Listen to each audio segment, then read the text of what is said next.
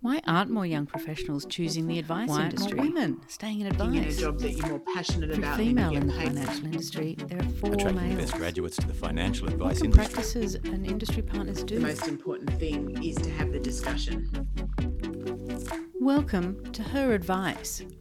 Join us as we speak with inspiring and diverse leaders within the Australian advice industry. Listen in as we examine how we can encourage future leaders and continue to see the financial advice industry thrive. And be inspired as experts reflect on what the future of financial advice could be. Welcome. I'm Tara Sutton, Head of Account Management at BT Financial Group. Before we begin today, I would like to acknowledge the traditional owners of the land on which we are recording, the Turrbal people here in Brisbane, and pay our respects to elders both past and present. At BT, we're passionate about enabling quality advice to thrive. In this series, we're going to ask industry experts what we can do to create an industry that reflects all Australians. We're asking leaders in the industry why they are so passionate about financial advice and what they hope the future of advice looks like. And today, I'm joined by Jess Harris, a financial advisor within the MGD Wealth Group here in Brisbane. Welcome, Jess. Hi, hi Tara. Thanks for having me along. It's great to see you and hear from you. Jess, tell us, did you always want to be a financial advisor? No.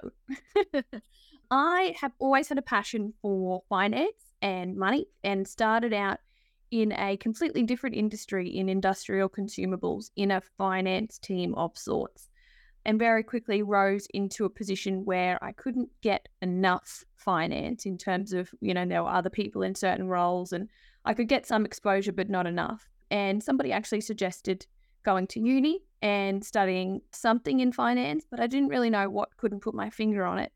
And one of the core subjects, which was financial planning one, is just sort of like one of the fundamentals. In the very first lecture, we learned about just the basic, you know, superannuation investments, the whole concept of what financial advice is. And it pretty much wowed me. And I just remember thinking, what the? Nobody, what t- teaches about any of this? How do I get more of this out there into the world? I want to make sure my friends know about it, my family know about it. And so at the end of the lecture, I marched down the stairs and asked the lecturer, what do I Google on Seek to get into this industry? What's the job I need to look for? And that was it. So I went into a CSM role approximately four months later and I've been in advice ever since. So, Google, I want to say that's very millennial of you. Yeah, because I guess I understood that it's a financial advisor, but I thought, well, what's your entry level thing that I'm looking for? You know, how do I get my foot in the door here? And then it was sort of sheer luck that I'd had a lot of experience. I'd managed a team. I'd done a number of things by the age of 21 that made me interesting or appealing to a financial advice practice, even though I had zero experience and I was six months into a degree.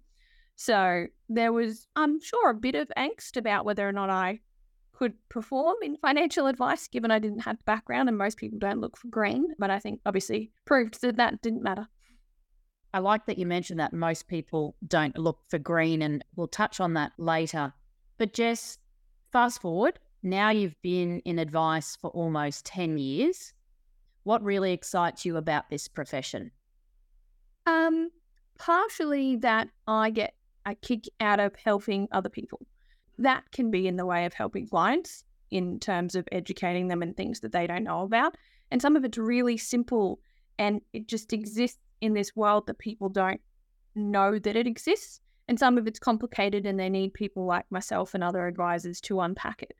So there's helping people in that way, and then there's helping people grow professionally. And that's a different ball game and it doesn't really matter what profession you're in but in either instant it's mentoring or supporting other people to get the best out of their position and so in my role i've always been passionate about helping the other people around me to succeed and certainly i'm no expert you know i'm still on the journey and have plenty of people that are helping me be better in every facet of life but that excites me you know our industry is quite fun it's very busy And there are plenty of people that you meet and plenty of different networking opportunities. You know, that's how I met you, Tara. Um, and it's really nice that over the 10 odd years I've been in the industry, the relationships and friendships that I've made that are both personal and professional, and the people that you know that can support you or help you. There's plenty of people out there that I think would say, don't share your secret, you know, your financial advice secrets. What are you doing? And I, I sort of think there's enough of a deficit of us out there, and there's plenty of clients that need help. I don't really think there's any secrets to hide at the end of the day. I think that we're all here for the one greater purpose. And on that, I think the thing that really excites me is when existing clients refer friends or family to me or to my colleagues, and when they get it. You know, I really, again, coming back to that satisfaction of people seeing the benefits and seeing that they feel like they're getting something out of it and that they're learning. If they're referring people, it's not that just that I'm doing a good job, it's that they get it. You know, the the whole reason I got into this was to educate more people and get a wider community understanding what they should be thinking about. And so the more people that refer, the more we achieve that goal. I love so much about what you just said then. In particular, you use the word fun. It is a fun profession. We get to see some pretty cool things. We Mm. some extraordinary speakers and then and most importantly, we help clients reach their goals. So thanks for using the word fun. I hope everyone listening believes that. So Jess, what do you think some of the challenges facing our industry currently? First and foremost, I would say the outcomes of the Royal Commission in the way of the decrease in volume of advisors. I think that's making it difficult. Everyone's time poor, and we've got red tape. Potentially, QAR makes things easier, but when, how long's a piece of string? But a part of that exit stage right of you know thousands of advisors is also that you've got a mismatch of young advisors coming through, of which I am certainly one, who need education and training from experienced advisors. So part of that is well, you're losing experienced advisors out of the industry, and part of that is experienced advisors are time poor, so they don't really have the time to help mentor and educate younger junior advisors. Part of that is also that there's a revenue based attitude. And I think that it needs to incorporate a generational shift, which is typically most advisors don't want to share in their revenue because that's about how much money they get paid. And as a result of that, they're not going to share in their clients and they're not going to support other people in growth. They might do some of it, but not a lot of it. And so you've got people who want to learn and need opportunity, but they're not necessarily getting that because of this archaic way of structuring either a small or medium advice practice. That's certainly an issue, in my opinion. The other thing that I would say is that I think misogyny still exists. So I can walk into a room with a wealthy male client and his wife, and the response I get can often be quite direct, and I can feel like the person I'm talking to is trying to shut me down and prove that they know more than me. Now, that could be a male or a female, but often, more often than not, it's the response from a male client who's not met me before or they're still relatively fresh to learning my style. Now, for me, I'm confident enough to use technical expertise and emotional intelligence to resolve that and move on. But not everyone is, and certainly not all females would be. And even junior male advisors, you know, I've been in rooms with associates who are male who struggle to respond to that. So I think this way that the industry used to be about the people involved and the types of conversations that you have and a commission led kind of structure has somewhat tainted the ability for younger people to come through with as much experience as they could get. Sure. Do you feel like you have to work harder to earn the respect and trust from clients than either older colleagues or male colleagues? Yeah, absolutely. And there would be, and I'm not saying that this is wrong, but there are certainly male colleagues that say, he's just going to want me in the room because I'm a male. And we just have to be okay with that. And sure, it gets the job done, it gets the bills paid, but why? Yeah. um, you know, I'm strong enough and competent enough to go whatever. And actually, I'd I'd challenge you and say, don't come in the room, and we'll still be okay. but I also wonder, do we need to say that? if you were a lesser competent version of me and you had a manager saying that to you, does that just make you feel like you don't belong in the room where you can't speak? Yeah, it's a really interesting comment that you've made and one that I resonate with. But I do think, Jess, that this is why it is so important for you to stay in our industry, for you to continue to be mentored and to be a mentor to others. Hmm. Because by having a loud voice and by wanting to do something about it, you're already affecting change. You'd be influencing the practice you work in, the people that see you work every day, your clients would see how capable you are. So, even just having the courage to say those words out loud, Hmm. yeah, you should be proud of that. That's true. Thanks, Tara. Yeah. Yeah. And certainly, you know, I would say where I work today is sort of none of those things. You know, I'm here because there isn't this revenue based attitude and there's the, a drive to try and ensure that I can be in any room. It was actually very intentional to hire a young female advisor and put them in front of clients as part of a succession plan and to be a part of a shift. But thank you. Jess, in your career, so 10 years in financial advice, have you connected with other women and does seeing and connecting with other women help? So my background is my mentor was a female who supported me through being a CSM and then brought me through effectively an associate and PY scenario and into the successful advisor I am today.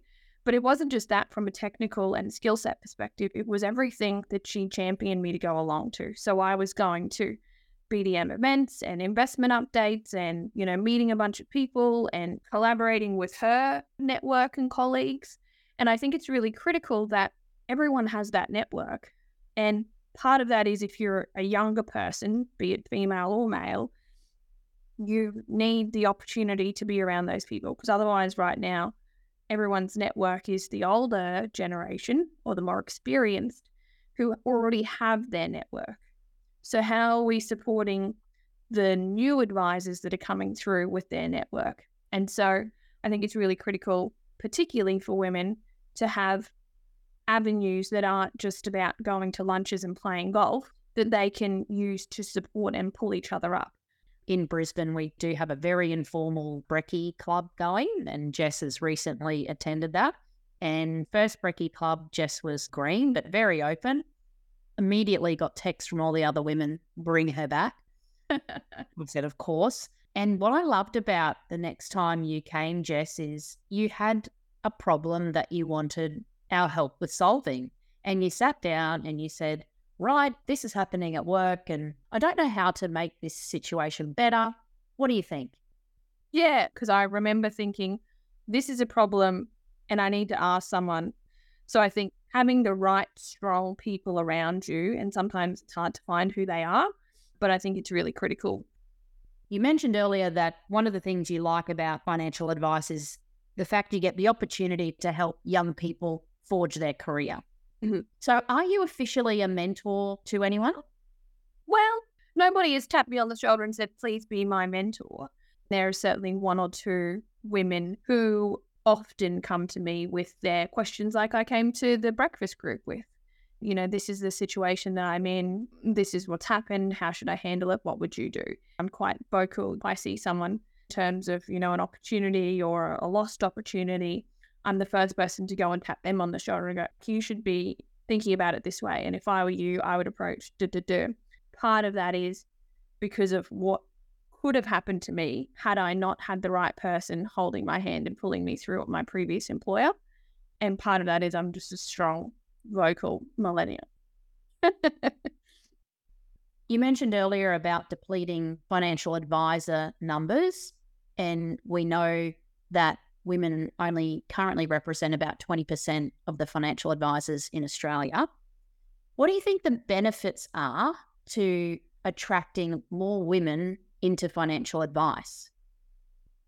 Women bring a keen eye for emotional interaction or emotional responses. I've been in many meetings with men, and I can see, in particular, women responding in a certain way to questions, and be it their body language or their actual their tone change. And you know, I've sort of picked up, oh, that she didn't really like that comment or she's not comfortable with the way that that was phrased. And I'm then pivoted to a different avenue. And after the fact, I've spoken to the male advisors or male colleagues in the room and said, Oh, did you see, you know, when she kind of went a bit quiet? And they're like, Oh, no, I didn't notice at all. And so I just think part of our point of difference is what you pick up on and the fact that actually our emotional intellect is a advantage, something that actually shouldn't be looked at as shameful. But if you can utilize your emotional intelligence in a way that actually provides a stronger outcome and a better relationship with the people that you're speaking to, I think that that adds a lot of value because financial advice is largely about relationships.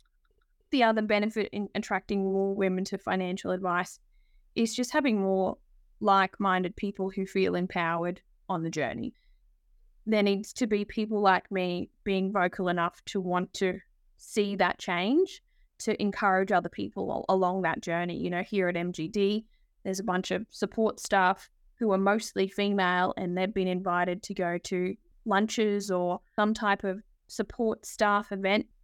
And I sent that around to everyone and said, go to this thing. You know, you need get get out of your desk, get out of the nest, and go and meet people. And I'll come with you, and I'll introduce you to some people. And I just think the way that we attract more people is to be out there doing the things. It's kind of like the same way we attract clients. I think we need to show the fun side of what financial advice is. I think we need to show that it's a community. You know, it's bloody tough at times, the laws and the changes and the volume and I think power to community. Oh, Jess, some advisors or business owners are not willing to take on advisors in their professional year. Can you explain to me why and what we can do about that? My spidey senses are because I, I went through my professional year is it is a expense to the bottom line for a period of time. So professional year is four quarters, and in your first two quarters, you can't do anything on your own. So you're essentially your salary and whoever's supervising you salary doing the same thing. So what worked really well for me was that I had been a CSM and whilst I was a CSM, I was actively looking at how do I get to advisor role and so that meant sitting in on meetings and starting to write file notes and starting to say, if I was the advisor, this is the strategy. So it wasn't as if I came straight in off the street and said, yeah, put me on your books as a professional here. You have a report, you have a track record, and you've proven that actually you're capable of supporting that business and making the money once you're outside of your six month window or whatever it might be. Also, you can fast track some of the quarters in your professional year if you can prove that you meet the requirements before you started your professional year. So I had been a CSM for more than six years and I'd been actively sitting in on meetings and coming up with strategy and talking to the advisor about what I would do for approximately two and a half years. So my six month window was able to be shaved down to two and a half month window. So you're just kind of using your strong skill set and position to utilize your opportunity to move into your professional year. But I also think advisors should see it as a benefit because the advisor the whose meetings I was sitting in on, I wrote all the file notes. I told her what the strategy would be. She just checked my work and she had time to go and do other things. We also, where I did my professional year, had one supervisor with many different advisors sitting with me. And what that meant is that I learnt from a bunch of different advisors. It also meant that it wasn't the burden for one person to carry. And so there was a couple of weeks with many different people. So, what I would encourage people out there to do is remember there ain't enough of you to support all of the clients, and you need to champion bringing other people through. Set a pathway for people from CSM world into professional year candidate. Talk to the people who have been in that PY, talk to the people who have been supervisors, and hear how they did it. That is kind of how our industry has evolved. You know, what are you doing with FDS? How are you writing your SOAs? Are you doing digital SOA? All of that stuff. We just talk to each other about it. I don't actually think it's as hard as people are making it out to be. Just not not enough people are doing it, and so therefore they're not confident in it. And I would say that it was one of the best experiences for me because I learned from 11 different advisors and I had structure. The PY is structured. So it was so good. I didn't spend six years in associate land wondering when I was going to be an advisor. I knew the time frame, I knew what I needed to achieve, I knew what I was accountable for. And there was also needed to be a structure, though, I would say, when you exit your professional year. You, you need to give people guidance and let them know what their role looks like. Are they looking after a book, a new business? Where is that coming from? Are they a new business advisor? What is your goal for them? Jess, thanks for chatting with us today and sharing how you found your way into financial advice. I've written down a few words to describe you. I really think you were the voice a lot of people needed to hear today. So I wrote down strong, caring, considerate, prepared, and I wrote down vocal millennial. We're so glad that you took the plunge and can now see yourself thriving in a career you love. So thanks for joining us, Jess. Thanks, Tara. That's great. And I, I really like your little summary of that. And I'm going to go around the office with the old vocal millennial and make sure I'm pretty certain everyone already knows it. But thanks again. Thank you. This podcast is for advisor use only. The opinions expressed in this podcast are the presenter's personal opinions. BT accepts no responsibility for the content of the podcasts. Comments may not be attributed to BT or other participants without prior permission. Past performance is not a reliable indicator of future performance.